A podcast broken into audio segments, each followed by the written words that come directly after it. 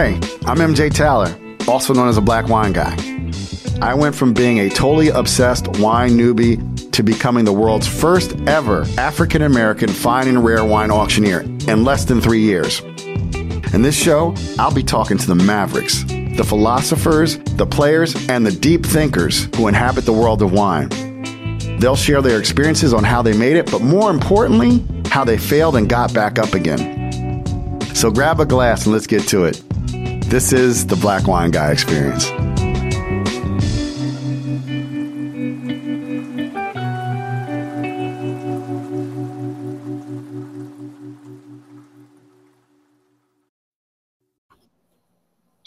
Hey everybody, what's up? It's your boy MJ. Welcome to the Black Wine Guy Experience. My guests today are the power couple, husband and wife duo behind Argot Wines, Beth and Justin Harmon.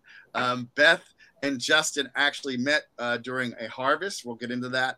Um, but Justin actually is uh, the winemaker, and he left behind a life in Chicago to pursue his dream of starting a wine brand. Wine brand, and then uh, Beth, who grew up in East Texas um, like most American girls, particularly girls from Texas, wanted to go out west and find her fame. Um, so she ended up out in Sonoma, ended up meeting Justin, and we're really going to get into her story. But you know, I will say this: I've done a number of uh, IG lives with. I did an IG live with Justin back in the full-on pandemic, and then oh, yeah. we recently did an IG live with Beth, who has now come on full time uh, at Argot, putting her talents to work uh, to grow the family business. Uh, we did one recently on their 2020 uh, Syrah release, and uh, we're going to talk about their 2021 uh, Bastard Tongue Pinot Noir release. But before we even get there, we are going to uncover their story. So, everybody, please welcome Justin and Beth Harmon. How are you? Hi. Doing good. Thank you, MJ. Um, super excited to be here with you um, because I've been on your list and and and have some wines. Thank you for singing, but I have right here. I'm going to start with a little bit of the uh, 2018 Simpatico Ranch. Yeah.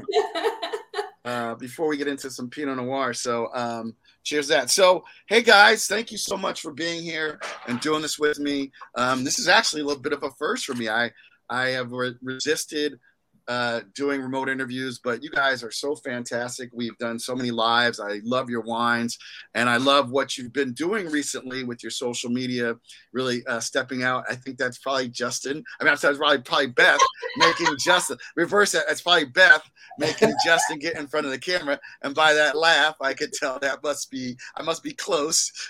Maybe. um, and um, no, I you know I really love to get people's story and support. You know, uh, I really love supporting people who are in it for the craft.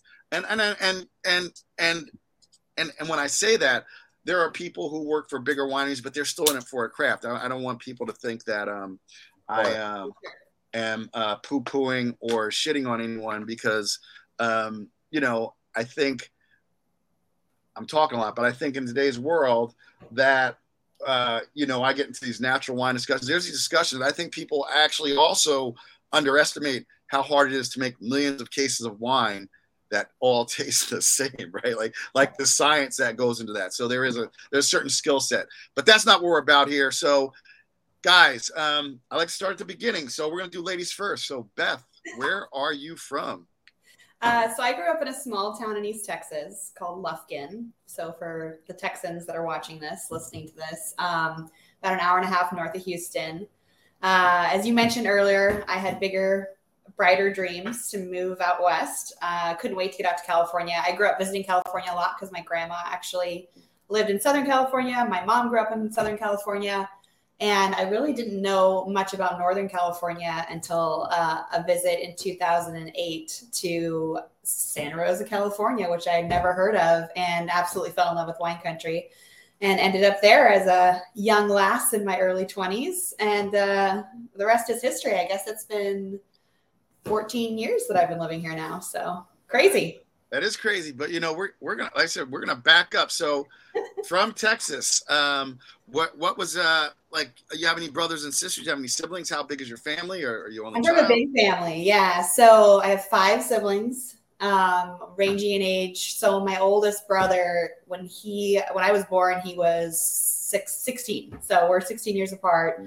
Um, so it's definitely a wide range. I'm number five of the six. So um, kind of on the baby end. Uh, my siblings are kind of all over the place now, including my older brother who's in Finland. Finland. Yes. He's quite, got quite the travel bug, always has. He spent a lot of time traveling the world and ended up falling in love with a girl who's originally from Finland. They got married in 2011 and uh, they just had their first baby, actually, um, which pretty cool. We're, we're actually dedicating a wine that's coming out of the 2021 vintage to my new nephew, Leo. Um, so, yeah, my siblings are all over the place. Um, just grew up in a very small town culture, which was not necessarily for me. Um, most of my friends, you know, kind of graduated high school, got married, settled down, had babies. I did not. I actually uh, moved to Mexico when I was 19. Wow. Yeah, I spent three years living there. Um, I was supposed to go just for three, maybe six months, and then ended up just really falling in love with the culture. I was in an area with very few fellow Americans, so very um, very much thrown into the culture, didn't speak the language, and uh, quickly just fell in with some really awesome local friends who forced me to learn the language. Um, so, fun fact, I'm actually fluent in Spanish. I was going to say, habla español. sí, um, sí hablo. Y de hecho, our daughter, Eleanor, just started her first week of preschool this week at a Spanish immersion school here in our community that just opened. So, we're trying to teach our kids the language as well. Justin actually speaks quite a bit, although he's very uh, humble about it. Um, and it's a really important part of our community here. We're an agricultural community first and yep. foremost. Yep. Um, so it is like really important to me that my kids speak it. And yeah. That's really cool. um, what part of Mexico was it? Um, so the state is called Nayarit. Um, a lot of people know the coastal side of the state because Bachelor in Paradise is filmed there. There's some really cool resort towns. Um, but I was from the inland city of Tepic, which is actually the capital. So okay, um, and and and that is like because I mean I lived in California, so I know Cabo and that part of yeah. it, you know. And so is it Sea Cortez? Is it? Is it's it the Pacific Coast side. So like, do you, if you're familiar with Puerto Vallarta, that's yep. the, with Vallarta and Guadalajara are the two like closest yep. cities, okay. like kind of right in between. So okay. West Coast side, I guess, but yeah, nothing like Cabo though. Cabo's good too. yeah, but I mean, I think like I, I, I think of like when you talk about being immersed in the cult, like it wasn't it wasn't a community that yeah. was built around tourism, right? So like it was not at all. In fact, the the tourist area now that is the like coastal cities that are like just north um, of Puerto Vallarta that are like getting well known because of things like Bachelor in Paradise. Um, at the time when I was living there in 2006 and 7, 05, 06, 07, um, I, I, actually did some translating work for the tourism department there because they were trying to get people to like learn about Nayarit and the beaches of Nayarit. And it was like all being built up and resorts being built at that time. So somewhere out there on the internet, you can find my voice. Oh, that's so cool. that's so cool. That's so cool. Videos. Yeah, it was fun. And and was this before or after you went to college, Beth? Uh, I actually didn't go to college. Um, Good for so you. you did not incur that student debt that I incurred. That's for damn sure. yeah, um, you know, growing up in a big family, my parents couldn't afford to send me to college, and I couldn't afford to pay for it myself. Um, it also was not necessarily encouraged in the community I grew up in. Um, yeah, wow. I grew up in a really religious community, and okay. higher learning was sort of frowned upon. So I took a different path that kind of allowed me to get more of a worldly knowledge and get to know other cultures and travel through Europe a little bit as well right after graduating high school. So you went and learned something useful. no, I, I, th- I think that's awesome. I grew up, you know, I wouldn't say, it, but my mother was a Jehovah Witness, so like, like it wasn't, it wasn't. I was, I wasn't going to college. It wasn't pushed on me. I just decided to become yeah. an athlete and go to college, but it wasn't like a thing where you know, a lot of families, it's like college, college it wasn't a thing, right? Like right, when you, when yeah, when you're in a fundamentalist, like God's going to take care of you, and you know, you, you don't know, need any of that stuff. You don't need any of that stuff, right? So I. Like, Which turns out there's a little bit of truth to that for some people, but you know. right. I mean, you know, I mean, I think inside of the fact that there's certain things we can't do anything about. Yes, right. So if you want to call that God, or whatever, but like, Yeah. yeah, but I get that. But I, I that's really cool that you took that upon yourself and and and and, and had those experiences. And so, Yeah. Justin, we know, you know, I said I know you're from Chicago. Um, but are you from Chicago? Like, are you from Chicago proper? Also, suburbs of Chicago situation. So I'm from the first suburb west of the city. It's called Oak Park. Um, a lot of people know Oak Park by, I think our most famous uh, citizen was Ernest Hemingway, grew up in Oak Park. And I think his quote about Oak Park was, uh, what was it? Broad lawns, narrow minds. Uh, which uh, things changed a lot since Mr. Hemingway's day because uh, it's a very, very liberal, progressive community now. Um, and was even as far back as when I was growing up. I graduated from high school in 1993. Uh, grew up in a relatively small family compared to Beth. I have an older brother and a younger sister. Um, our households were actually completely different growing up. Yeah, Um, yeah, I would say so. college, college was very much uh, encouraged in my family. It was, uh, it was. Pro- I think it's safe to say it was my father's dream that all his Yeah. kids went to college because Mhm. he was the type of guy that put himself through college and uh, didn't want to see his kids have to go through the struggles that he did. So Yeah. I ended up graduating from high school in 1993 and heading out to your neck of the woods. I went to school in Philadelphia at the University of Pennsylvania and uh, matriculated into school already knowing what I wanted to do with the rest of my life, uh, supposedly, which was I went into college with the major declared of being a chemical engineer. And so, uh, you know, I got, th- I guess, seven semesters in, I was like, wow, I don't know if this is for me. Uh, but I did graduate with a bachelor's of science in chemical engineering and uh, went into the chemical engineering field. I further solidifying my the doubts I was starting to have. Uh, Mhm. You know, more than three quarters of the way through uh, undergrad, but uh, did a short stint as a chemical engineer as far as career went, and I was a plant engineer for an old Sherwin Williams paint plant on the south side of Chicago. Um, and just it wasn't working for me at all. Uh, it was the late '90s. I had a good science background. I decided to start doing um, programming, software uh, engineering for startup company in Chicago, and it was around this time that I really started to. Uh, well, it's when I first. Uh, it was my first interaction with wine, and it was a pretty quick and steep learning curve, and uh, fell in love with wine itself, the whole culture around wine, the history of wine, everything about wine. Just totally uh, went crazy for it. I was living fairly close to one of the all-time great bottle shops, which is no longer in business, called Sam's Wine and Spirits, north in Clybourn in Chicago. For those of you that are familiar with the area, um, but it was one of these stores. Incredible inventory, incredible staff, um, awesome walk around tastings, seminar tastings, and that's really where I cut my teeth and started to grow my knowledge base about wine. Um, yeah, and so that's that's sort of my life from zero to to falling in love with wine around the age of 24 or so.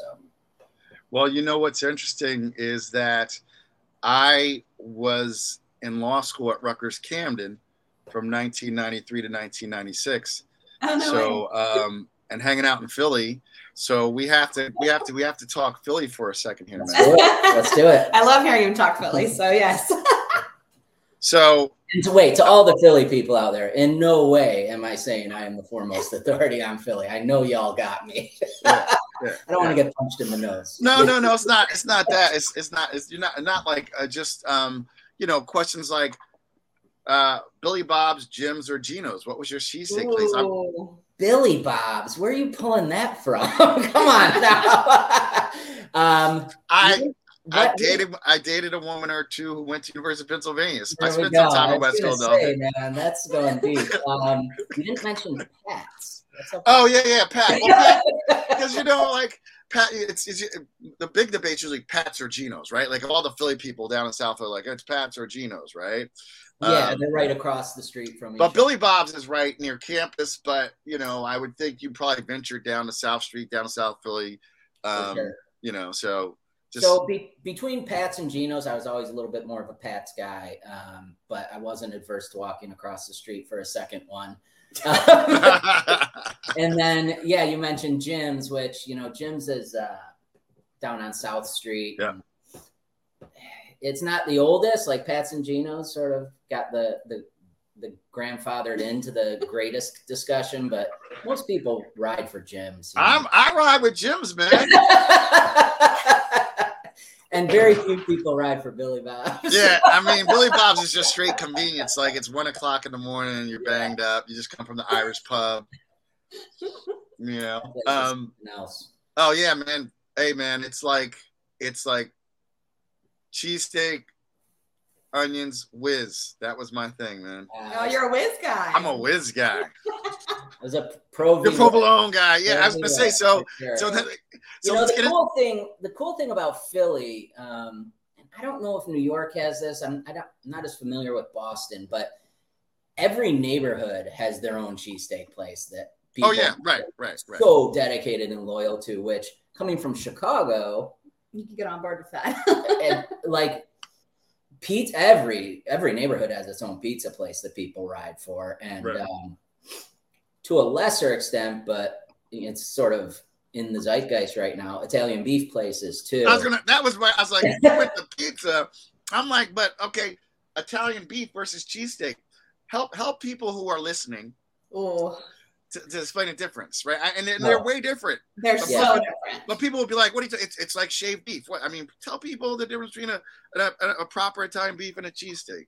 well cheesesteak uh the steak is grilled and uh onions are sort of de rigueur right And, and and by grilled, he means griddled, actually, not Griddled, not- sorry, not- yeah. yeah, that's right griddled and chopped up with Yep. the yeah, yeah, double yeah. spatula. Right. get get that scrapple out of the gutter, throw Yeah. it on there for extra flavor. Um, An American And- hibachi. and then a lot of cheesesteaks, people like shrooms on them. Uh, cheese obviously goes on there. Italian beefs, the beef is marinated. It's you know most people would equate it more to a French dip. Um, Yeah. Even though it's not, uh, so it, it's beef that's shaved thin and marinated and just sits in the juices all day. And uh, We're making it sound really good.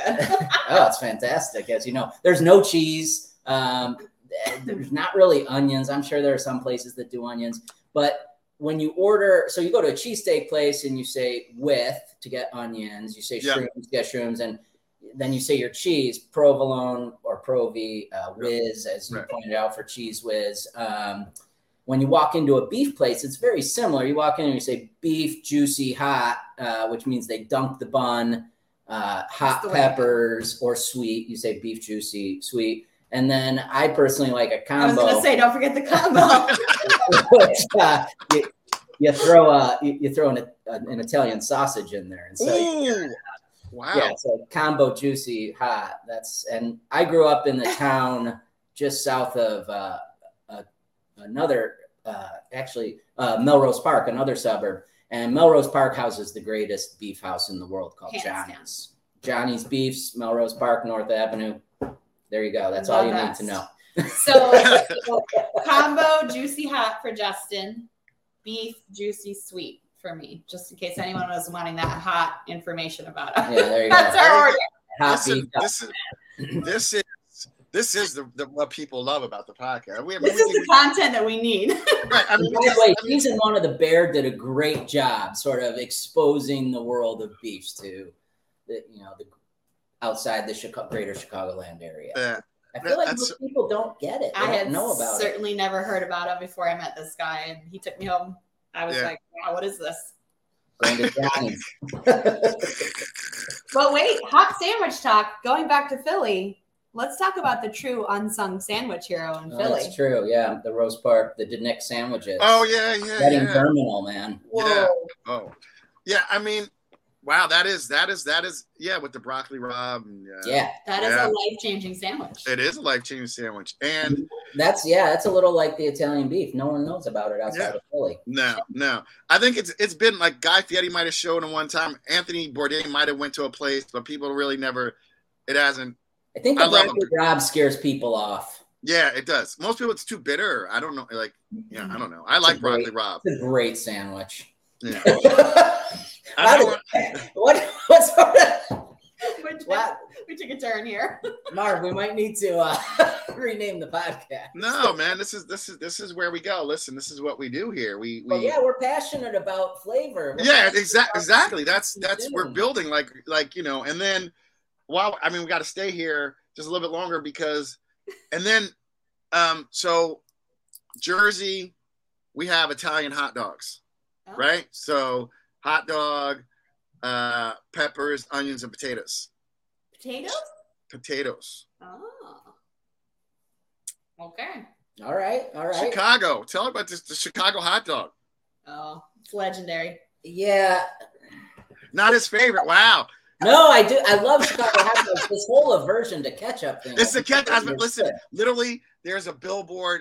Uh, uh, Mike's Amazing Hot, Hot Honey. I don't know if they have that in California yet, but there's this brand out here, Mike's Amazing Hot Honey. Now they're making mayonnaise.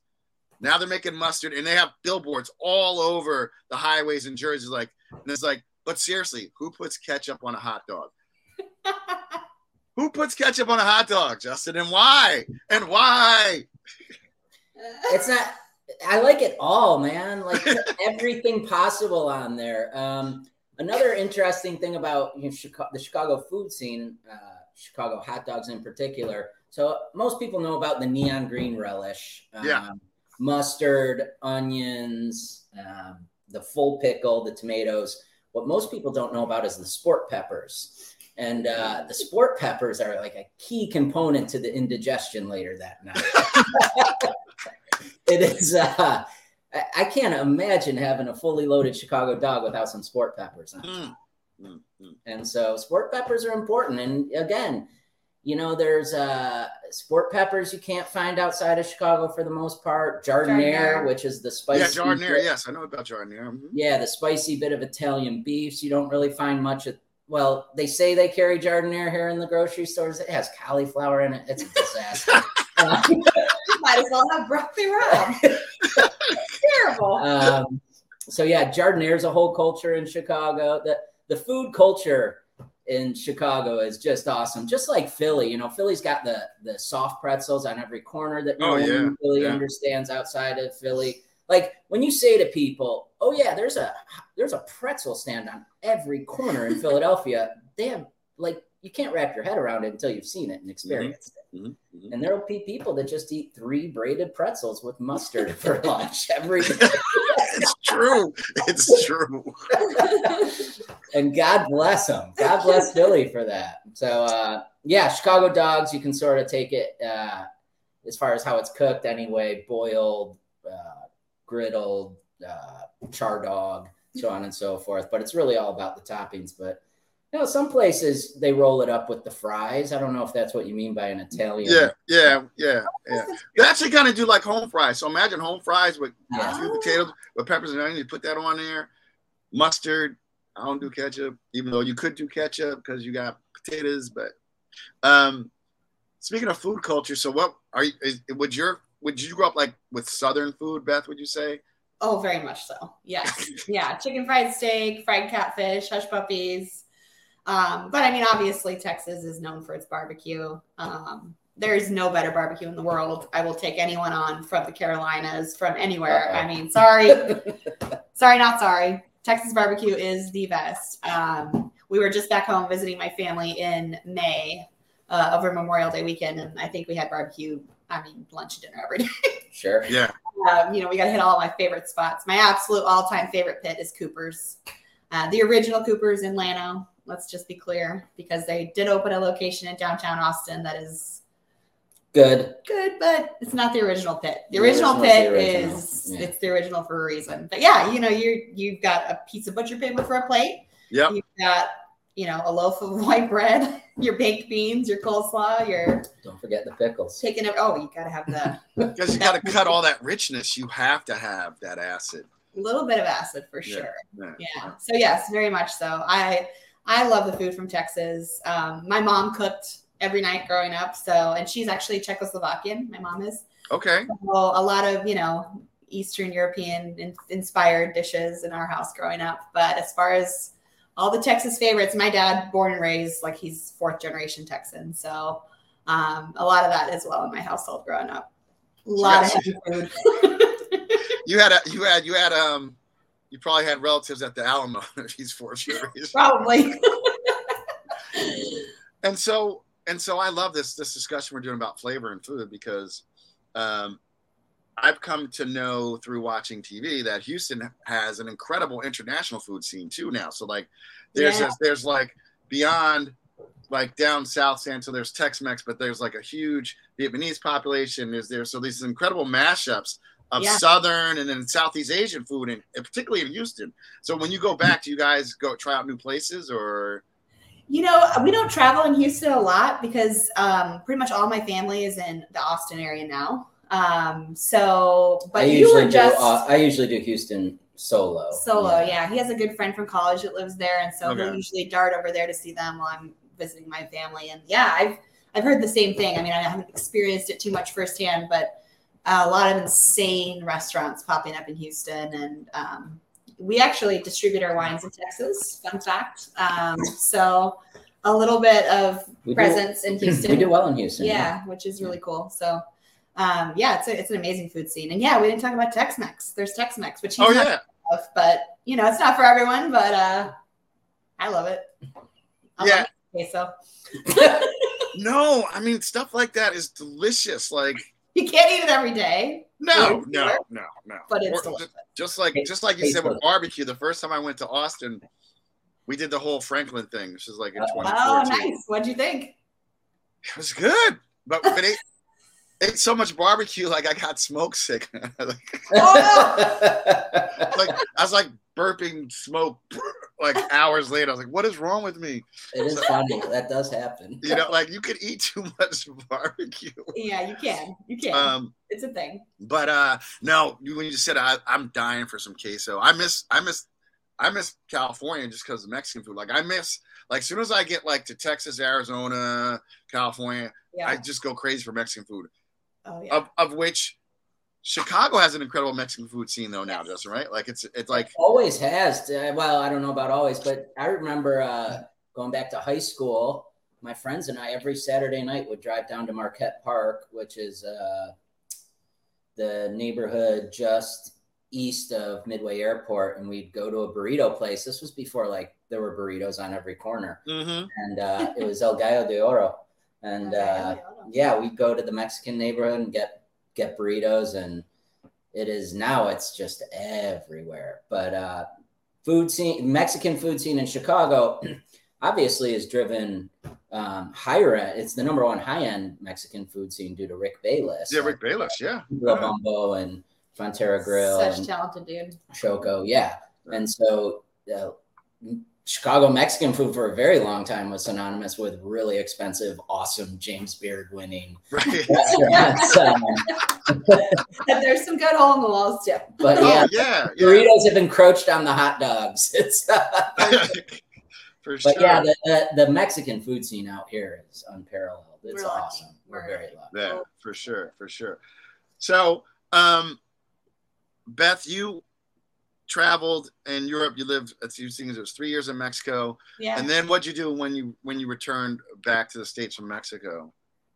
Back to where? Sorry. To the states. When you returned back to the United States, yeah. So, uh, so my parents had moved to Austin, and so I moved back in with my parents for a couple of months, and quickly realized that that was not. You'd grown up. But you were in Austin though. Like I got props to them. Yeah, They got into Austin probably in a good time. They did. They did. They bought at a great time. They live actually. They bought a house out on Lake Travis. Um, Yep. They were like, "This is going to be our forever home. We're going to retire here." and uh, yeah, it's beautiful out there. Love it. But, you know, I'd been away for long enough that, you know, a lot of my friends had gone on and done other things. And I was kind of facing this like mid 20s life crisis of like, what am I going to do? What do I want to do with my life? Um, so yeah, that kind of led me out to California. So What led you out to All California? right. exactly. All right. hey, I don't come to your job and tell you how to make the wine. No, that was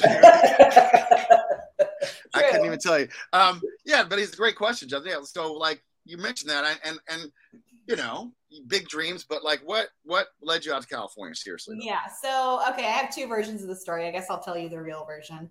Have Um, I heard this one? definitely you have. Um, so, towards the tail end of my time in Mexico, I met a guy. it's always about a boy or a girl. Just- know, when people I move know. across the country, it is. It, there's nothing wrong with it because you got you're No, in there with no, the right no, guy, wasn't. right? But yeah, wasn't. Yeah. He, he was spending a couple months in the same town that I was living in. Yeah. And he was from Sonoma County, California, which yeah, I, again, never heard of. I was Right, like, I know Southern Cal, I know Orange County, backwards and forward. right. don't know anything about where you live. Um, anyway, we started dating, and then uh, I moved back to Austin. Um, kind of my my career, my my job that I was I was teaching at a university actually in Mexico. I was teaching English as a second language, and uh, my contract was up with the university I was working with. My visa was up, and I was like, kind of at a crossroads with this guy that I was getting to know and dating, and like I said, I went back home to Austin and we were doing the long distance thing. And I was like looking for jobs in Austin and living in my parents' house, trying to figure out my next move. And uh, anyway, he invited me to come out to Santa Rosa to visit. And uh, yeah, it took like literally one trip for me to be like, are you kidding me? You grew up here? Like you grew up in this town? like this is a real place where people live, like wine country, people live here. Um, so yeah, I was sold, and uh, it didn't take long for me to figure out a way to make it happen. Drove my uh, my little 1995 Nissan Altima with, gosh, I don't know, 140,000 miles on it. Had driven it back and forth to Mexico. Her name Wow. is R.I.P. Bertha. Um, drove it 24 hours straight with my best friend. We drove. It started in the middle of the night from Austin and drove all the way to LA. Spent the night in LA, and then drove up to uh, Wow. Northern California and uh, Where'd you guys stay in LA? uh, with Ryan's uh, aunt. Got. Yeah, yeah. My You did the whole Route 66 thing. Yeah. yeah, we did. Uh, gosh, I don't even remember the route. Would have Uh, been Route 66. I guess so. Yeah, Yeah, Route 66 to the 10, 10, yeah. yeah, yeah. and then and then uh, what you took the 101 up to Santa Rosa. Yep. That or the Took, five. took the five. Or five. Okay. Yeah, yeah. The. Should have took the 101. After all that driving, Hey, hey. there was no way I was going to do the, the 101 slash Pro pro tip: take the 101. Yeah. If you have nothing to do, take the If 101. you're not in the time frame. Um, Yeah. yeah. so moved out here. Um, so uh, yeah, it didn't take long. A few months of us dating in person and getting to know his family and his friends and his community to where we realized very quickly it was mutually not going to work out. and thank God because uh, it led me to wine, and then wine led me to Justin. So and then now here we are. All yeah, these you're, you're skipping steps. So it led you to wine. So so like Yeah. so, what was your first job in California? So my first job in California, I was working as a registered dental assistant in a dental office. Wow. So how different is that, right? I know. See this. See, see this is come on back. I know. I, I've lived a thousand lives already. I've lived a thousand lives. So now I've gone from English teacher at a, at a university in Mexico to dental assistant in a dental office, right?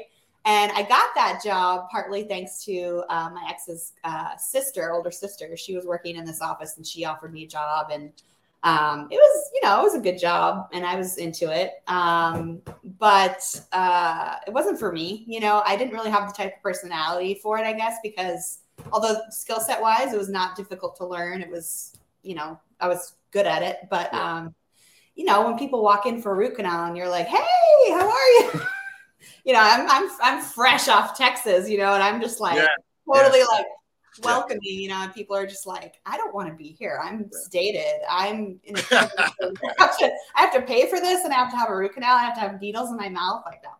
Um, and so meanwhile, I was where I was living at the time when I was dating my ex was um, his grandparents had this beautiful uh, large estate um, on a property in Santa Rosa where um, a lot of people know because the Tubbs fire cleared, um, yeah, cleared the area in 2017, Fountain Grove. Um, and just down the street from their home, where I was living with them in uh, the west wing of their home, was a winery, um, which was really strange because it was a residential area. So it was really weird that there was even a winery there. And so on my way to the office every morning, you know, seven in the morning, wearing scrubs, kind of not feeling super inspired about my my, my course in life. I would see this sign for this winery like up the hill, and so I was always curious about it. And then one day, um, I got home from work early enough to where the gate was still open. They were still they were still open. It was like 4:30. So I'm like, I'm just gonna drive up there and see. And so I start driving up this long driveway, and I start driving through this uh, like random art installation. And I'm like, what is this? It's all these crazy cool sculptures, and I'm Mhm. driving up this slow winding road. There's deer, all these It's really beautiful, old oak trees. Then I pass a building and it's very clearly a winery. There's barrels out front, there's tanks, whatever. Then I keep going up the hill, and as you turn the corner, you look up, and there's just this beautiful estate building up on the hillside overlooking all these vineyards. And I'm like, what is this place? Um, so I was totally in, in, madly in love. So I went home and I was like researching the winery, researched the family that owned it, and it was Paradise Ridge Winery. Also, a Oh, lot of people heard of it because it was the only winery in Sonoma County that burned completely to the ground in Mm. 2015 Tubbs fire. Mm. Um, but I was I was totally smitten with this place. I was like, this truly is paradise. Like this is the most beautiful property I've ever seen. But anyway, um, so I walked in uh, later that week wearing you know like pencil skirt, nice blouse, resume in hand, and I walked into the tasting room and I said, "Hi, I just moved here from Texas. I don't know anything about wine, but I'm very interested in learning about wine, and I love this property. It's beautiful, and I would like a job." and they laughed at me. so um, they said, "Oh, well, you know, it's December. Um, it's our slow season. We're not hiring, and also, you know, we probably need you to learn a little bit about wine before you're going to be working in a winery." And so, anyway, um, I did. I, I went off and I kind of just did my own like personal research, right? And then in March of the following year, I got a phone call and they hired me back. I mean, they called me back for an interview and they hired me for a position in the tasting room. So that was very much like a dip my toe in the water, um, just kind of getting to know from the social side of things, you know, hospitality, which I Mhm. immediately like. I was like a fish in water. I was like, this is awesome. I love And meeting then you people. were running the tasting room, what, two years later? Two years later, I was running the tasting room. so Yeah, they went from uh, it's December and you don't know about wine to be like, run our tasting room. pretty much it's exactly how it happened, which was kind of nuts. Like when I look back. Welcome to it. the wine industry, yeah. For sure. no experience required, I guess. No. No, no experience. Um, required. yeah, and it was during that time that I was working at Paradise Ridge that um, I got the chance to work harvest at Vinify, which is a custom crush facility where Argot was making their wines. So It still is. and still is. Yeah. Uh, So, Justin, for you, um, like I hear chemical engineering degree from UPenn, and and uh, I'm like, I'm sure you could have got a job at Dow right down the street in Delaware. I mean, they must they must just they must just come up to campus all the time. Now, you did say you don't like it, but so so what had you decide to um, go back to Illinois, back to Chicago after graduating? Yeah. So uh, why did I go back there? That's a great question. It's uh, we, we could probably do a couple hours on that one, but uh, you know, I, I interviewed for some jobs out on the East Coast after college, and I mentioned that I was pretty lukewarm on the prospects of everything, and uh, decided after spending the summer out in Philly, which not, summer in '97 in Philly was miserable. Man. Oh, I was there. Oh, Oh, yeah, no, you, no. you were was, you actually were- I, I moved I I left in September, but I was there. Yes, yes, yes. I used to live by the art museum. Yes, yes, yes. yes. Oh, that's pretty nice. 17 thing. It wasn't nice back then. It was still a little sketch. Eh, it's probably still a little sketch, but Yeah. uh, But yeah. I, I rode crew at Penn, so I was Okay. Oh, you left that out. You know, he wrote he rode crew at Penn. That's a very demanding sport. And that's like and the Ivy League is like the NBA or the MLB of of, of crew. It was pretty competitive. It was fun though. It was awesome. Um, I remember rowing at Rutgers once. That was uh, that was harrowing. I think is what river? Oh, oh, oh, the Rat, the Raritan River. That's on the Raritan. Yeah, yeah, yeah. in New Brunswick. Um, yeah. No, but it was great rowing at all those all those super famous places. Those are story. I mean, I mean, I, I, I we, I joke, we let, we make a joke, but it, it, it, when you walk on these old campuses, you know, like I think Rutgers was the second chartered uh, school in America, Queens College, like, like, like, like, I, I, like I was at Yale doing a lecture, and and like like those schools like Yale, they're like forts. Like like they're like they're fortresses. yeah. Right? Like con- big concrete walls, but um, but they're very. It, it is a piece of our American history that I think is very interesting. So, um, so your road crew, but yeah, so um, you were lukewarm on the idea. So yeah, and so I think ultimately I, I headed home just because sort of like uh, living in parallel with Best Life. Um, wasn't quite sure what I was going to do, and going home seemed like the safest bet. Which, uh, you know, in retrospect, maybe I would have preferred to have done something else. But all all roads led here, and I'm very happy with yeah today. Right, so, right. Uh, went home and just looked into what my prospects were back in Chicago, and ultimately ended up working this job at man, this this factory was like the seventh ring of hell. Um, and uh, you know, maybe a little bit of self sabotage there as well. Worked it worked there for uh, eighteen months or something like that, and then um, st- said eh, this isn't for me, and spent some time post that doing like temp work and just sort of trying to find my way. Did some traveling at the time. Um, did end up spending a summer down in Chiapas in Mexico. So sort of that that the wayward twenty mid early yeah. to mid twenties, um, which I think a lot of a lot of men sort of go through. Um, but I had it pretty bad, and I was really not pleased with sort of my either my station in life or my prospects. I didn't mm-hmm. necessarily see where things were going to go um, that I was going to be happy with. And a lot of people that were close to me at that time were like, damn, you were one miserable son of a bitch at that time. um, well, I did end up finding um, software engineering coding. Okay. And I really enjoyed the creative aspect of that in addition to the independence as well.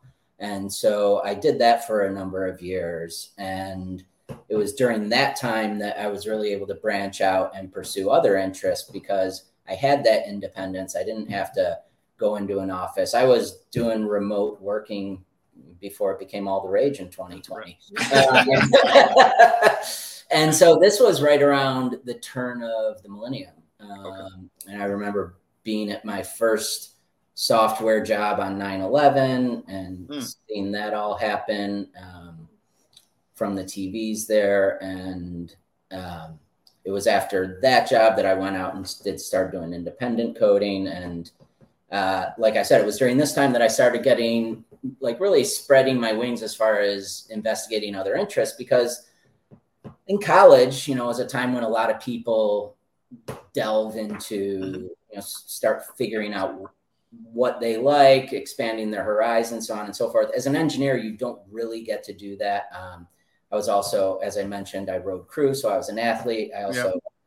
Swam my freshman year at college, so I did sports that we had morning and afternoon practices. Mm-hmm. there just wasn't a lot of time to be like, oh, what else am I interested in besides uh, covalent bonds and making myself miserable doing exercise? Um, and so, uh, um, yeah, I started doing independent programming, started falling in love with wine at that time, and right. Really came about in a, a, very organic way and very uh, subtle way as well. Started with you know a single bottle of wine um, on a picnic with a date, and it sort of grew from there. Nothing, you know, it's not like someone poured me a 1961 Latour or something and blew my right. blew my doors off. Um, but I st- fell in love with initially that that culture of wine. I wasn't much of a beer drinker, uh, even going back to college. I never really enjoyed the taste of it that much. um, especially 40s. I thought they were particularly disgusting. oh yeah, 40s were all the rage in the 90s. oh, they sure were in the early Oh, 90s. God. Thank you, Dr. Dre. Exactly. but um, it's uh, it was at that time, you know, wine was good, it was delicious, it was a great Mhm. beverage. It Mhm. was something that, you know, often in your early 20s, you go out with your buddies and everyone's drinking something different from each other, right? They're Mhm. having parallel experiences with Mhm. each other. Mhm. Looking back, one of the things that I really loved about wine was you were having this experience with the person and um, you were it was shared and i thought that was fantastic um, and then again I, I lived near this fantastic wine shop that you know sam's was probably about as big as a, a medium-sized target it was this huge warehouse Mhm. um, and the staff was incredibly knowledgeable and wine was quite a bit less expensive at the time um, you know, you could go and buy a six dollar bottle of wine from the south of France that was really fantastic. Mhm, mhm. Um, and then they had these tastings, and you pay twenty to thirty bucks to get in and taste everything in the world, top end stuff, and um, that really helped give me exposure to the finer things in the wine world. And it was from there, you know, that I started reading books about wine and getting deeper and deeper. I remember uh, a seminar that I saw Michel Chapoutier presenting his wines at one point. That was really cool. I remember seeing Sparky Marquis presenting his wines. Um, Christian Moyot. I mean, everyone came through Chicago, and Mhm. it was pretty. It was pretty awesome. But uh, in time, I started to wonder. You know, this is some really fantastic stuff, and why? What? It is so special and is so different than anything else I've ever taken a sip of before. Where does it come from? What makes it so magical? And I think everyone who falls in love with wine has moments like this. Yeah. And for me, probably going back to my educational background, I said, I need to know how this is made. I'm going to make it. And so I started looking for ways to make wine, which in Chicago in the early 2000s was not necessarily an easy feat. Um, but I started with concentrate kits. Yep. I remember making a a far, five liter carboy of Cabernet Sauvignon from a concentrate kit. Um, I did it at a hobby shop, a brew shop, if you will, down on the south side of Chicago. And that was the first time I was ever introduced to what tannins were because they came uh, powdered in a in a packet. and the guy that was showing us how to make the wine was like, "So with these wines, because you don't have the skins, you got to add tannins." And I knew what none of this meant at the time, but uh, man, that wine turned out horrible. But it was a, re- it was a really, really cool experience, and it uh, it, it led me to want more because I got that taste of how you how do you where does this stuff come from? It's a process. It's you know this is not making sunny delight. This is uh, this is there's a reason it's the first miracle in the Bible, if you will. Yeah. Uh, and Beth it- would know. Beth- Beth, what, what, what scripture is that, Beth? it is truly, uh, and I say it every every harvest because we ferment all our wines through spontaneous fermentation or native fermentation. Oh, wow. And you you leave the winery at night and you just have this vat of grape juice with skins and grapes in it, and you come back in the morning and it's this It is miraculous. gurgling cauldron spitting off CO2 and all these aromas, and you're just like, what the hell happened here last night? Were the gnomes in here? Uh, It is it, to experience that firsthand is is it is like a miracle. it's so really cool. It's really cool. So um, anyway, I ended up uh, to pursue this this curiosity. I found a place here on the West Coast um, that sold uh, flash frozen grapes in five gallon pails, and then they sent them across the country on rail car. And so I bought myself three five gallon pails of grapes and ended up running fermentations in my father's basement in uh, garbage cans, food grade garbage cans, which are really one of the most important pieces of equipment in the wine industry, believe it or not. It doesn't sound very sexy. 35 gallon white brute garbage cans. Man, we use a lot of those. But um, ran my fermentations in there and did the whole process, following along in a book, almost like a, you know, following along in the joy of cooking or something.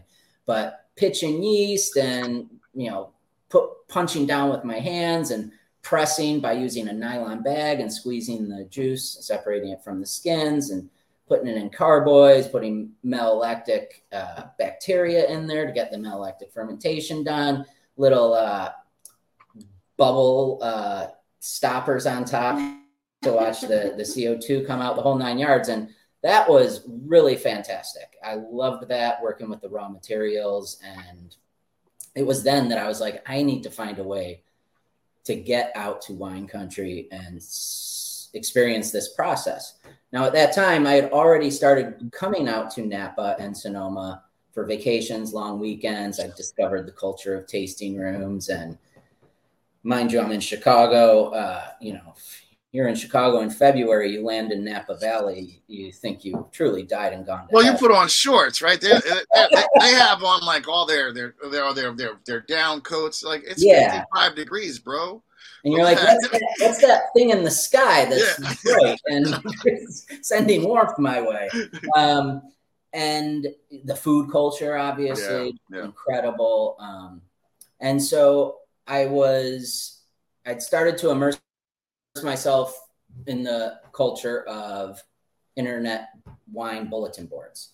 And I think it was the old West Coast Wine Network bulletin board um, where I reached out to a handful of winemakers. I DM'd them and I was like, hey, I, I would love to come work harvest. If you need any help, I'm game. And I really didn't get any responses. It was very sad. Um, but there ended up being a winemaker that posted a, uh, a sort of APB. Hey, anyone that wants to help us sort our Cabernet grapes, they're coming in a little early. We need the help. And it was sort of a post for local people in Sonoma. But uh, I hopped on a plane, flew out, and saw my first production side of the wine industry. Came to learn that if you are out in Sonoma during harvest season and you are able bodied, you will be put to work. and that is true. I, I, actually just posted uh, on Wine Berserkers, the Wine Berserkers bulletin mm-hmm. board. And I said, hey, if anyone wants to come help during harvest this year, this is how I got into the industry. We're always trying to uh, pay it forward, if you will. We've hosted a number of people, generally yeah. through restaurants and distribution relationships and shown them the ropes of winemaking. But uh, posted it on Wine Berserkers for the first time uh, a couple weeks ago, and we have we have a gentleman coming out and helping us in October this year, which I I love the opportunity for people who are wine curious to mm-hmm. come out here and get their hands dirty and do a ton of work from 6 a.m. to 6 p.m. and then drink a lot of beer afterwards and wake up the next day and start all over again. Mm-hmm. Um, so that's really how I, I got my start. Came out in 06 and 07, working harvest. And at the end of the 2007 harvest, had the opportunity to buy a ton of grapes from a vineyard owner I'd gotten to know working the harvest. Um, this was at Vinify, actually, where we still make our wines. And um, Vinify allowed us, allowed me to make the wines there and with under uh, their bond. And that was the start. Those that first ton of grapes became 40 plus cases of Syrah that we bottled a couple years later, and that ended up being the first Argot wine. I called it the preamble at the time, and um, from there, each successive harvest added a, a, ton of a different variety: Chardonnay in 08, Pinot in 09, and then Cabernet in 2010. And by the 2011 vintage, it was pretty clear to me that it was no longer a hobby that I had left life in Chicago behind. I was no longer a soft, I was no longer writing code. I was really making wine and um, selling it, had made some distribution relationships, gotten some good press. And that was the year I said, all right, I'm going to make a go at it leading into the 2011 harvest. And, uh, that's where the story takes a very interesting turn. so let's that's wonderful. Thank you for sharing all that. Um, let's let's back up a little bit. Um, what was uh, I mean, if, if you had an NDA, it's over. So what was that first ton of grapes you bought? That first ton of Syrah? What was the vineyard? Oh, no, there's no NDAs. I didn't have. In order to do the NDA thing, you have to have enough money to be buying grapes. That, uh, but that vineyard is still there, Dry Stack Vineyard. At the time, it was uh, owned by the Young family. They sold it a number of years ago. Man, I, I apologize. I don't know the owner's name today. I haven't bought fruit from there since 2009. Where where's it located? Oh, this is in Bennett Valley, right at Okay. the corner of Grange Road and Bennett Valley Road on the floor of the valley. And to this day, the majority of our Sonoma uh, vineyard sources are in this area. Yeah. So let's talk about let's let's well we got so much to talk about. Should have planned for three hours. So I'm actually drinking the 2018. I need to slow down. You I'm do need to slow down. Here's why you have the Simpatico Ranch Chardonnay there. Yes. Um, just word to the wise, we we sold out of that at the winery uh, a, a while ago, and we actually oversold it. So our library is very small. That, but we had a bottle recently, and we found it was good on day one, oh, even better on day two and three. but by day three, it was Yeah. unbelievable. And that particular vineyard is so special. It's uh it's 50 year old vineyard, and I think the age of those vines and how cold of a microclimate Simpatico Ranch is really leads to some of the most perplex, not perplexing, like mind-boggling, uh, complex Chardonnays I've ever tasted. I, I feel very lucky to be able to make wine from that vineyard. And let's talk about Bennett Valley because a lot of people, I mean, Bennett Valley is not, I mean, there's Napa Valley, there's Alexander, Dry Creek Valley, Russian River Valley. Yeah. Let's talk about Bennett Valley. we sort of like it to be kept a secret.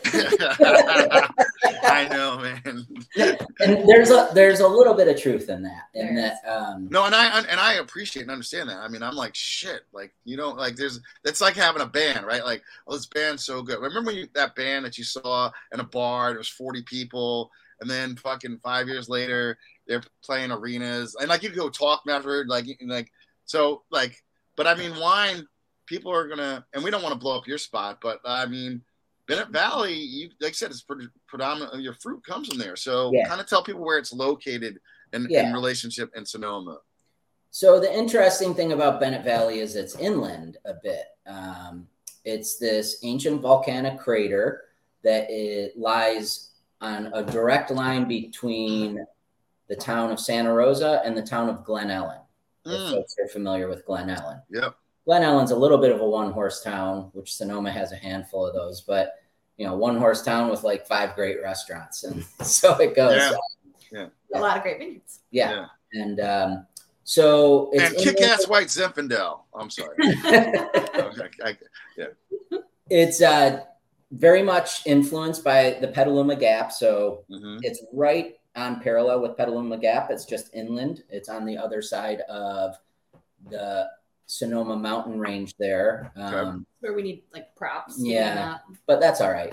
Um, so it gets a lot of the fog and a lot of the Pacific Oce- Ocean influence there. It's got these great volcanic soils. It's got all these different expositions because you have Bennett Valley, which is the valley floor, and then these hillsides that rise up above it, the Sonoma Mountain AVA.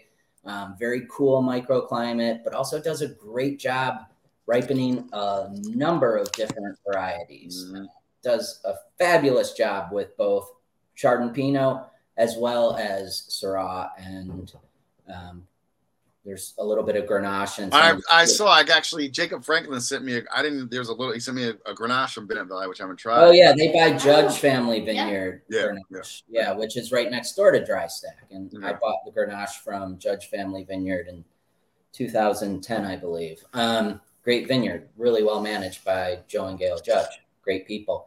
But um, the reason I said we, we don't mind Bennett Valley being a little bit of a secret is the you know there was a price break to buying fruit in Bennett Valley Yeah, right. early on. Um, and it allowed us to get really high quality grapes and make really fabulous wines in the early days of this this winery, um, Argot, and it I'd say Bennett Valley and Sonoma Mountain played a huge role in us getting to where we are today, and the lack of its notoriety, if you will. Mm-hmm. Absolutely.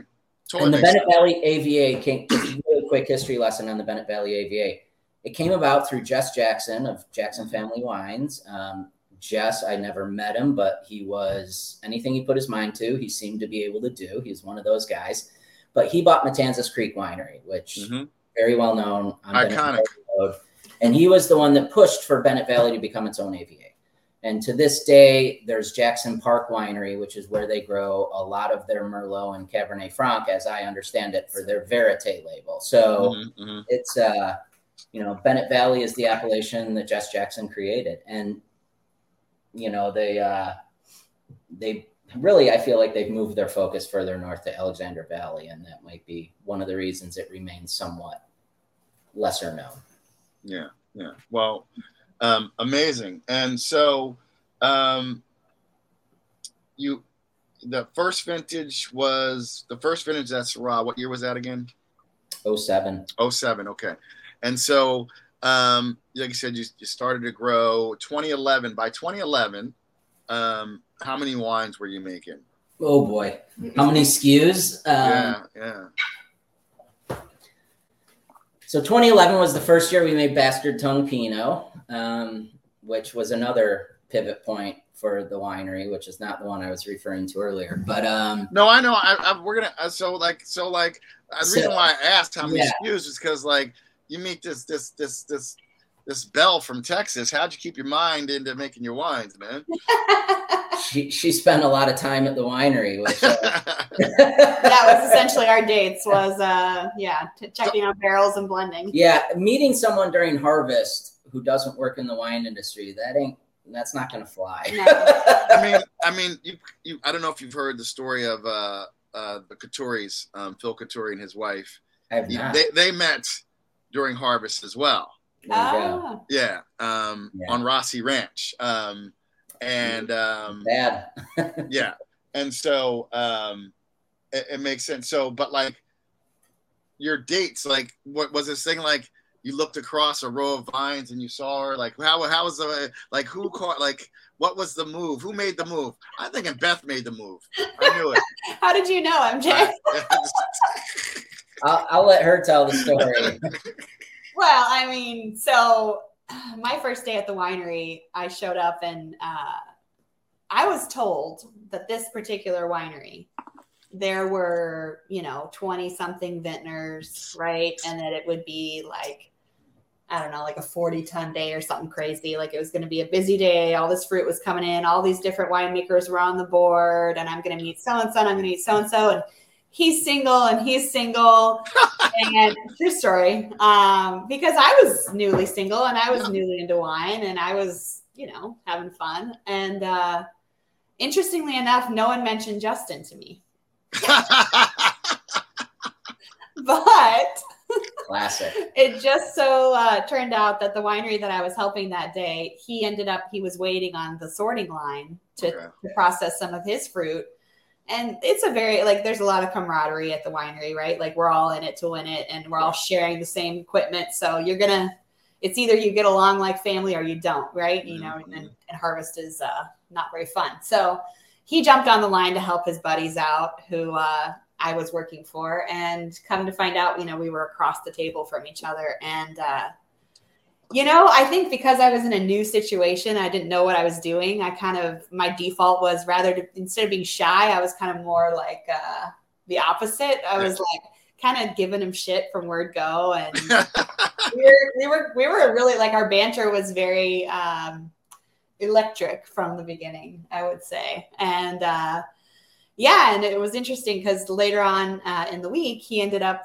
kind of going around to a few of the interns and saying that he was going to need some help coming up. And um, I gave him my number because, you know, he was going to need some help. But when he asked for help and I responded with, uh, How did it go? Did I respond with a smiley face? And you were like, hmm. I think, uh, or a winky face. I yeah, she she helped me out with sorting, and we're always winemakers are always looking for help with sorting because it's such a brutal process. But uh, Yeah, and when you're in the new intern, you get the crappy job. and I sent thank you texts to Oh, that's right, a couple, thank you the text. couple of interns that helped, and most people said you're welcome, but not her.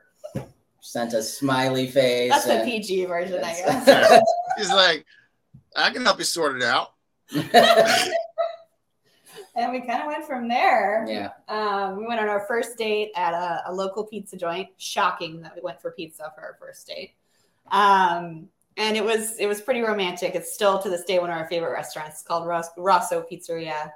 And uh, yeah, we shared a bottle of red wine, and uh, Do you remember the bottle? ah, it was Italian, wasn't it? Doubtful. No, I'm pretty sure.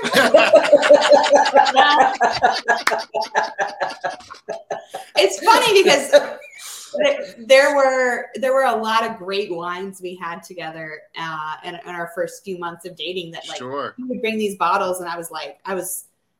I was learning about wine, but I had never had these wines before. I was like, "Whoa! Like you know, you know your stuff, right?" And it's That's the move. That's the wine guy move. He was totally like, Such Like- a cliche. I was like, Like, like ruin her palate for like, like I got her. Oh, he wrecked me. He wrecked me. Um, yeah, so we were it was it was pretty crazy. Harvest was super busy and he was uh Actually, Harvest wasn't super busy that year, which is probably 2011 was, to me notoriously. to me it was busy because I didn't know what harvest was like. Now I am a veteran and a mom of two during harvest. And so it's like game on every year. I'm like game on. Yeah. But back then I was like, wow, this is crazy. And he was very prim and proper around the winery. Like didn't want anyone to know that we were talking to each other. He was like all business at the winery and I would I would oh I would give him such a hard time about it. and try and flirt with him and he's like, Nope, not having it. you still do that. Oh yeah. I still. Except now everybody at the winery is like family to me, so they're Right, yeah. and we have been married almost eight years, so I think we're allowed to flirt at the winery. I think. But yeah, yeah, I think you are. I think you are. So, so 2011 is not only like the 10 year anniversary of you two meeting, but so this is a 2021 yeah. um, bastard tongue. Um, That's right. talk about bastard tongue because it is, it's a, it's it's it's you know my mind goes to Wu Tang Clan, I old dirty bastard, but like what where did this name come from? What like what was the the concept behind it? Yeah. I think you should tell the story of the name because it's I think we should switch the BT to the Woo W. that works. I think it's trademarked. Yeah. Um, so yeah, Bastard Tongue. It, it's interesting because just recently, uh, Wine Spectator did their annual Pinot report, and I was reading through it, and I noticed towards like the last maybe six paragraphs or something like that, it was all about how in Sonoma County people are starting to realize that Pinot Noirs don't have to be single vineyard designates to garner uh, greatness, if you will. And that was very much the thrust behind the original Bastard Mhm. Tongue. Um, I had knocked on a couple doors looking to expand my my Pinot Noir portfolio in 2011, and ended up getting some fruit from a handful of vineyards that uh, that I wasn't able to use the vineyard name on, and they, it was they were fabulous barrels of wine, just absolutely delicious, and wasn't sure what I was going to do with them. The brand was still really young, still didn't really know how to uh, structure the portfolio. You could argue I still don't, but uh, We're dialing it in. in 2011 ended up blending uh, our our our two favorite Pinot Noir vineyards together to create the Bastard Tongue. And I was a little hesitant at first because I was like, the, the industry sort of says these have to be vineyard designates, and I was making a vineyard designate at the time, Saralee's vineyard, which is now owned by La Crema.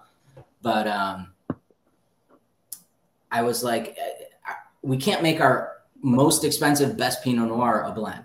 That that doesn't make sense. And Or so we thought. and then ultimately, I was like, "That says who? Let's do Yeah, it." And yeah, Beth yeah. at the time was up, was very much when the blending of this came around in 2012. Beth and I were pretty deep in it at that point, and she was like, "Just get over it and blend the barrels together."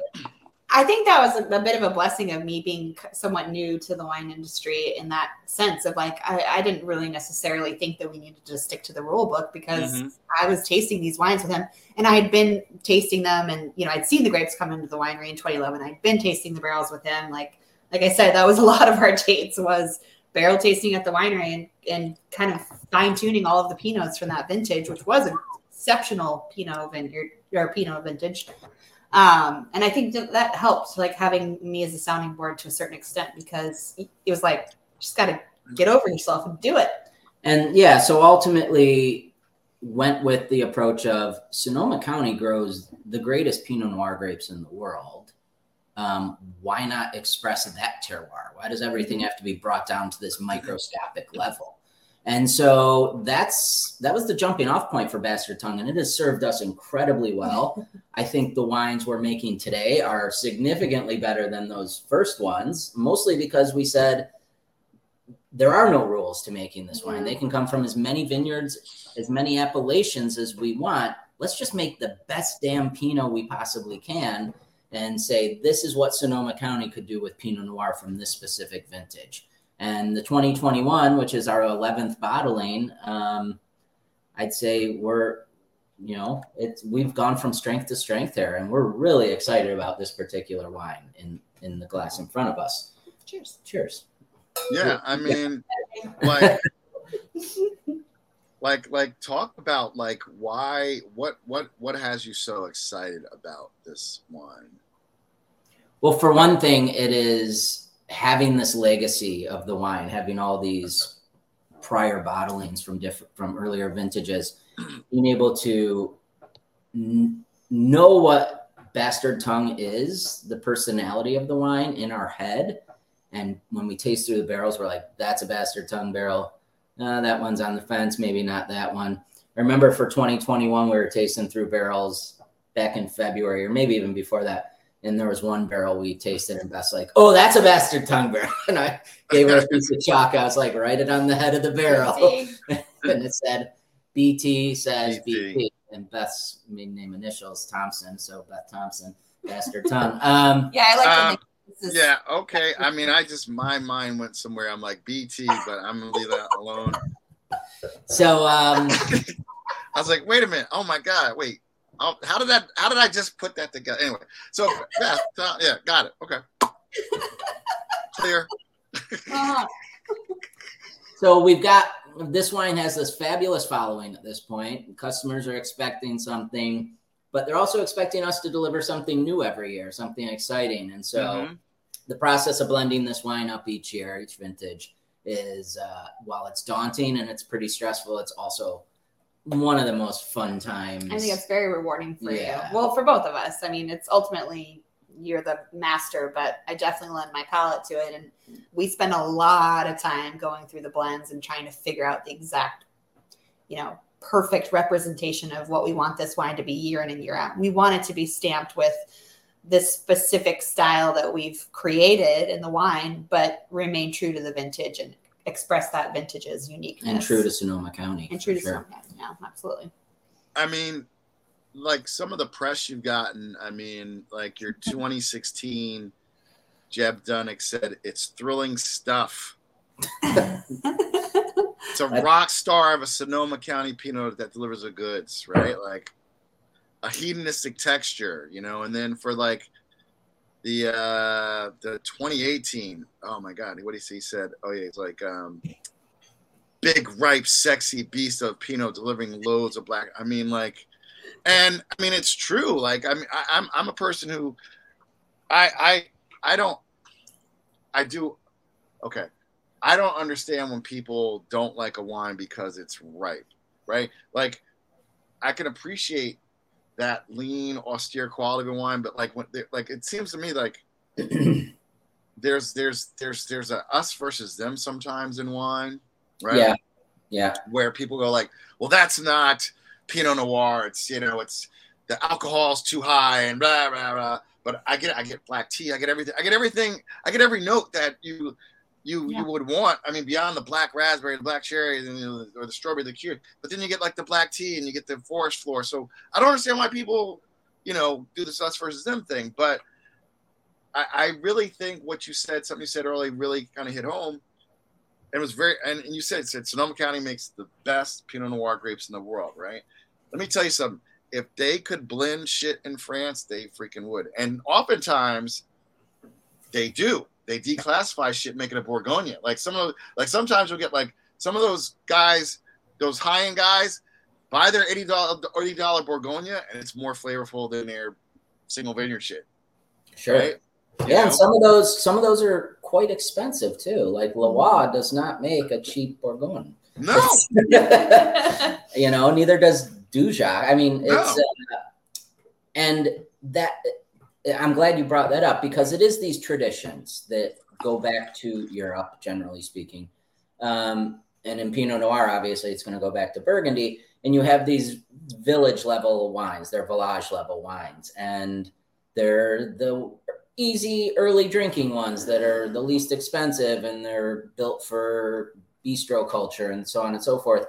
And that was sort of what I was bumping up against when we made that first Bastard Tongue in 2011. I was like, I don't want the most expensive wine to be a village or a county level appellate. Right. She's like, I'm from Texas. Make it big. Give me the and, flavor. You know, going back to the top of this conversation, though, like we're talking about food, we're talking yep. about all these incredibly flavorful, really street foods, right? Yeah. Yep. Yep. And street food and peasant food is known for being hearty and flavorful. Like they don't have time for foam. and you know god bless that that style of that, that culinary art but it's something completely different um, totally totally totally. and you know if i have my choice between doing a 16 course four hour meal at a super swanky restaurant or you know spending the same amount to fly to chicago and have a, a malnati's pizza. It's you know it's and so what we love flavor, we love texture. Uh, one of the sort of cliches I've spouted over and over again about the Argot wines is we make wines that are massively impressive. Mm. Now, whether or not the person drinking them likes them or not, that's up to them, but they will certainly be left with an impression. Mm-hmm. There is um, there is no doubting when you stick your nose in a glass of our wine there's something in there and it's got a lot going on. Mm-hmm. mm-hmm. And that's super important to us. And that's what we like to drink at home. And um, so that's what we make. And we love the joy of it. We love um, how fun they are. We love how flavor, flavorful they are. And recently, we, uh, you know who Lisa Perrotti-Brown is, MJ? Of course.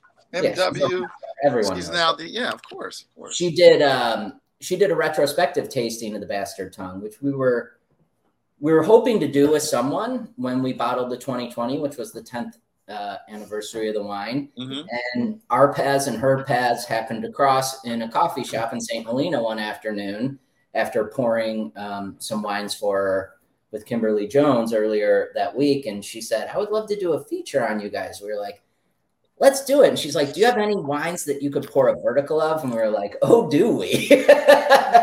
and it was just this chance situation. And so we got to pour the 2011 through the 2021 Bastard Tongues for, and man, it was, was cool. it was, was, a fun experience and very proud of the way every single wine showed, including the 2011, which was regarded as a difficult vintage, but that wine has held up incredibly well. and um, any any ideas out there that Pinot Noirs over 15% alcohol can age, I uh, come on down. It has been proven. it has been proven to us to the contrary that that is not true. yeah, and, and especially, I mean, I mean, you did it with Lisa. I mean, I I'm, I know, you know, I read some of Jeb's scores, and and there's people. I always tell people just know the critics' palate. Yep. I also think I think I think and I think that um, I think a lot of the critics, most of the critics are fair, most of them, you know. Um, but then there are, you know, but like for to get that type of praise that you got, you guys put, you know, from Lisa, who tends, to, you know, I would say is not that right, you know, like you know, like, uh, and I've you know, this whole thing about just even high alcohol wines, like you said, I mean, it's particularly Pinot. I think it's I think it's fascinating. I think I had uh, last year I had my last bottle, of like your 2016, just Sonoma Mountain Pinot, and it was singing. You know, like fuck, wish I had more of that one. Um, It's a great wine. yeah, I mean, but like for me, I think if what I think, and I'm not a winemaker, I'm not a chemical engineer, but to have more fruit up front means you're gonna have more fruit as the wine ages. Is that's just kind of like that's just kind of like simple. That's like simple. Anecdotally, it makes sense. Yeah, right? and exactly. Anecdotal. yeah, exactly. Right. Like there's something about that that makes sense, right? It's for me. It's like if you're if you think about wine aging and you think about as wine ages, typically the the secondary and tertiary flavors come forward. When you want to have more fruit to kind of kind of counterbalance that that I don't know. Call me crazy. Anecdotally, I'm just I'm just I'm just spitballing here. Um, but uh, with this 2021 and the retrospective, I know you guys you did a really nice social media campaign about it. What was just so exciting about 2021 for you guys? Oh my god, Great incredible vintage. vintage. I mean, Yeah. seeing this fruit come into the winery for the bastard tongue, or what ended up going into the bastard tongue, it was like the most perfect berries I I think I've ever seen. I mean, it was just a really beautiful vintage. You can speak more to that than I could. I'm sure. Yeah, it was a great growing season. It it followed 2020, which you Was know, tough- yeah, it was a kick in the shins. Um, but uh, yeah, 2021 was this return to form in that you know California is generally regarded as having like this perfect growing season, which as the deeper we've gotten into this, the less true we found that to be. Every year there's some challenges, and 2021 did offer its its challenges, which we can talk another time about that. But ultimately, the wines made it into barrel. Um, we came back to them in the new year in 2022 and started, you know, smelling barrels and tasting and sort of doing like the rudimentary. What does this vintage have to offer us? Uh, tastings out of barrel, and we were like, hot damn, this stuff is really good. um, a lot of color, a lot of intensity. The wines have incredible length to them, which I'm big on finishes. I think a wine really has to linger on the palate for me to consider it super top notch. And I'd say this wine absolutely fits that bill. And so, uh, Lisa's tasting note was finishing long, long, long, yeah, long, long, long. I was like, yes, that's what we're going for. Yeah, and then 2021 also is on the Pinot Noir front. Um, absolutely love the Bastard Tongue, but it was also our first year working with the Kanzler Vineyard out in Russian River. I was gonna, yeah, Kanzler. And you know, going back to the early days when I first started getting into wine, Kosta Browne's Kanzler Vineyard was like that was the cult Pinot Noir of cult Pinot Noirs. And um, I remember the first time I tasted one, it was at a dinner at Bistro Jeanty in Yountville, and just being blown away. It was like tasting, I think it was the 03 or the 04, and this was you know 15 years ago or so. Just being like, wow, the amount of flavor that that has is just incredible. And being able to taste subsequent vintages and then getting an opportunity, getting the phone call from Alex Kanzler saying um, Kosta Browne is no longer going to be making a Kanzler. We their fruits up for grabs. We would love it if you guys would work with our fruit. Like absolutely.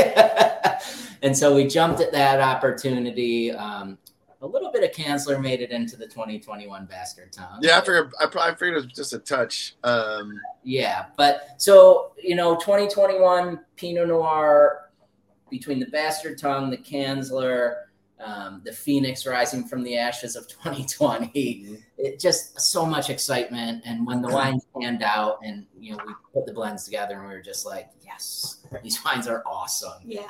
Yeah, so it's been exciting, and we also wait a really long time to release the Bastard Tongue. okay.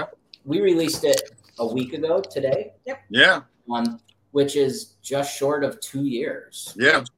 Most people are bottling up their Pinots at 10, 11 months and releasing them probably in January. So at the 14 month mark, we push pretty deep into the, uh, Yeah. I mean, we want the this to land on people's doorsteps. And hey, you want to open a bottle now? Go for it. You want to open three bottles now? Go for it. There's another three behind it. that are going to taste just as good in five five months, five years. I mean, that's kind of Yeah. We we put that work in on the front end, I think, so that people it's ready to drink when they get it. But yeah, the ageability factor is there. Definitely. Yeah, and it's been proven. That's really cool. Really so so freaking cool.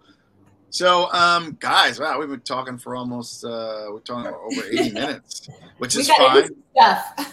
I know. Um, couple things before I let you go. Um, quick uh, game I play on the podcast: FMK, fuck Mary Kill. I'm gonna give each of you three grapes.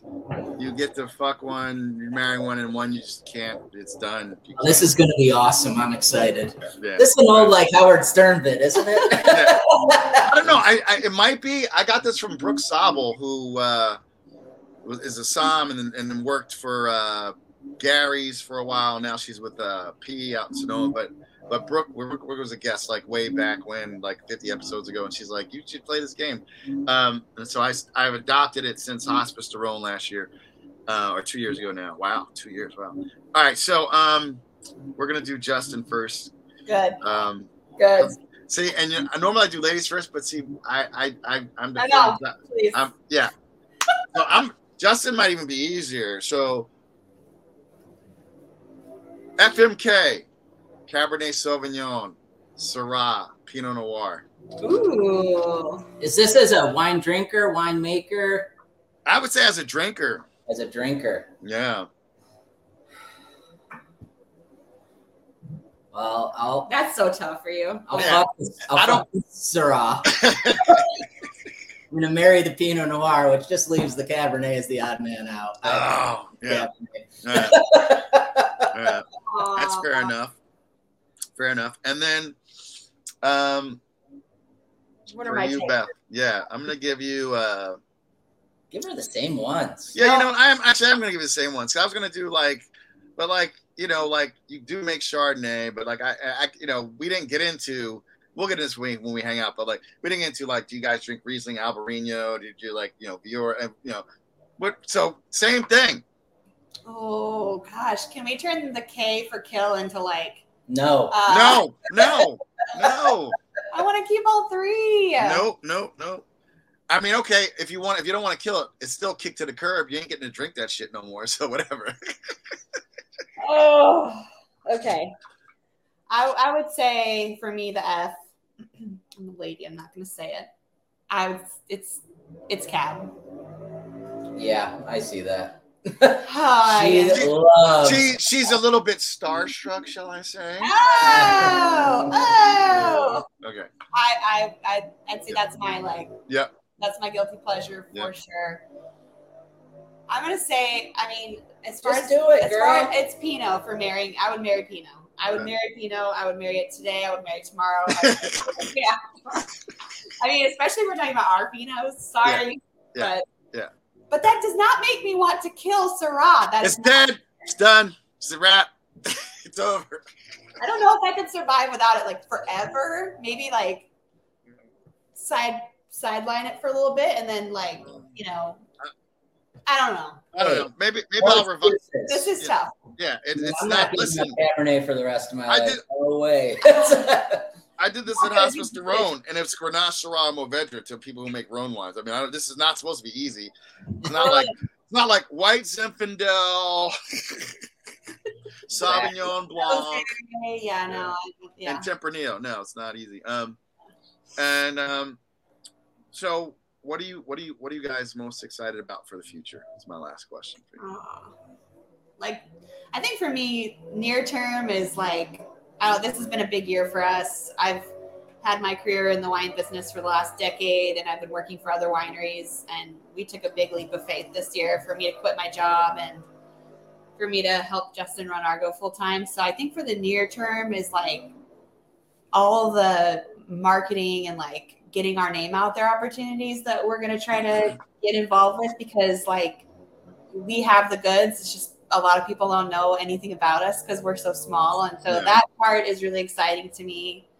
Um, because when people discover us for the first time, it's it's such a magical and cool experience. I love seeing the look on people's faces when they try our wines.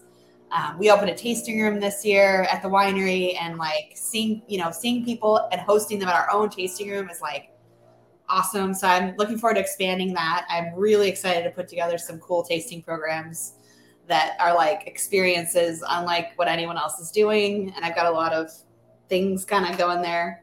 That's my near term. My long term, I love talking about goals. It's like one of my favorite things to talk about. uh, we have two gorgeous children, and I'm not exaggerating when I say that they're just gorgeous um, and amazing. And our son, William, who's six, he might change his mind at some point, and that would be a okay by me. He can do whatever he wants with his life, but he really wants to be a winemaker like dad someday. And so my my ultimate long term goal would be that we could be a true like first generation turned sec- second generation winery. Yeah. Turn this into a family business for real and pass it on to them someday. So, I mean, what could be better than that? That would be a, a girl growing up in a small town, East Texas, could never even imagine that being a possibility. So, your turn. Wow, I don't even know if I should let Justin talk. That was so yeah. good. Why try to follow that up? Um, but let, let Looking me, forward to harvest. yeah, exactly. It'll start eventually, I promise. Uh, very late year for us out here. Yeah, I heard raisins. Yeah, yeah. yeah but really quickly to expand a little bit on what Beth said, um, there just aren't that many uh, wineries in Sonoma and Napa anymore like us, which yeah. is just this first generation, no connections uh, to the industry through anything really. Um, we bootstrapped this and we've been fighting the good fight for, you know, it's, is it 15 years? Yeah. Yeah. 15 years now, which is just like crazy and really proud of everything we've done. And um, it makes me a little sad that there aren't like guys coming up behind me in Sonoma mm-hmm. that mm-hmm. are just, you know, throwing a couple thousand dollars at two barrels of wine and starting a label like I did. Whereas in 2007, when I did that, I came up with a handful of folks like that. And I had lunch with a friend of mine today, Matt Duffy of Vaughn Duffy Winery, and he and I were talking like we're the last two standing um, wow. way. And guys, yeah. you know, it's it's just Sonoma and Napa have priced out that mm-hmm. opportunity. Mm-hmm. Um, you know, now you see it a lot more in like Paso and maybe Walla Walla. Walla Walla, yeah. Walla Walla. Yeah. And that's awesome. And if I were to start a winery today, that's definitely where I would go. Mm-hmm. Um, but yeah, I'm really proud of what we've done. And yeah, this whole idea of our son potentially someday and daughter inheriting the winery would be awesome. Um, but yeah, I'm just really proud of where we stand today, what we've done, and that we're still standing and thriving and on to the next one up you know onwards and upwards. And so you know amazing. happy, happy to be here and chatting with you and talking to your audience about it. And yeah, it's really thrilling mj it really is. No thank you guys so much. Um, beth justin tell everybody how they can be a part of what you're doing at Argot how they can find you get on the mailing list what do they need to do? Yeah, so we are not a very you know traditional winery for the sense that we like have a wine club. Um, we do offer a subscription service for a few of our wines, but for the most part, they're allocation based. Um, so we do several releases throughout the year. Every year, one of the releases that people look forward to the most is, of course, the BT. Boom. And that's going on right now. So um, we're halfway through the release. Um, something cool we do with our allocations, not only is it your chance to get the quantity of wine you want before it sells out, it's also your chance to get it at um, a discount. So we call it a discount. It's we we do a $75 per bottle release price, whereas our standard retail price for this wine is $85. So um, that price is kind of what lives on our website at any other time of the year when it's available. But during the release window, which is right now, you order it and you get it for the price of 75, which is a screaming deal for a 97 point Pinot of this magnitude. Um, so yeah, you just get on the mailing list by going to argotwines.com. We recently updated our website. Uh, we spent months working on that. And we're super excited of how it turned out. And uh, you'll read all about our story there. And you can, once you join the mailing list, you're going to get all kinds of updates as far as like when we're doing an event um, come to the tasting room and taste with us. We invite any and all um, on our mailing list to come. And those releases come to you every pretty much every two months. Um, we have a new wine coming out. Our Syrah always in June, our Pinot Bastard Tongue always in August, and then our Cabernet is always in the fall. So can't miss it. Awesome. Um,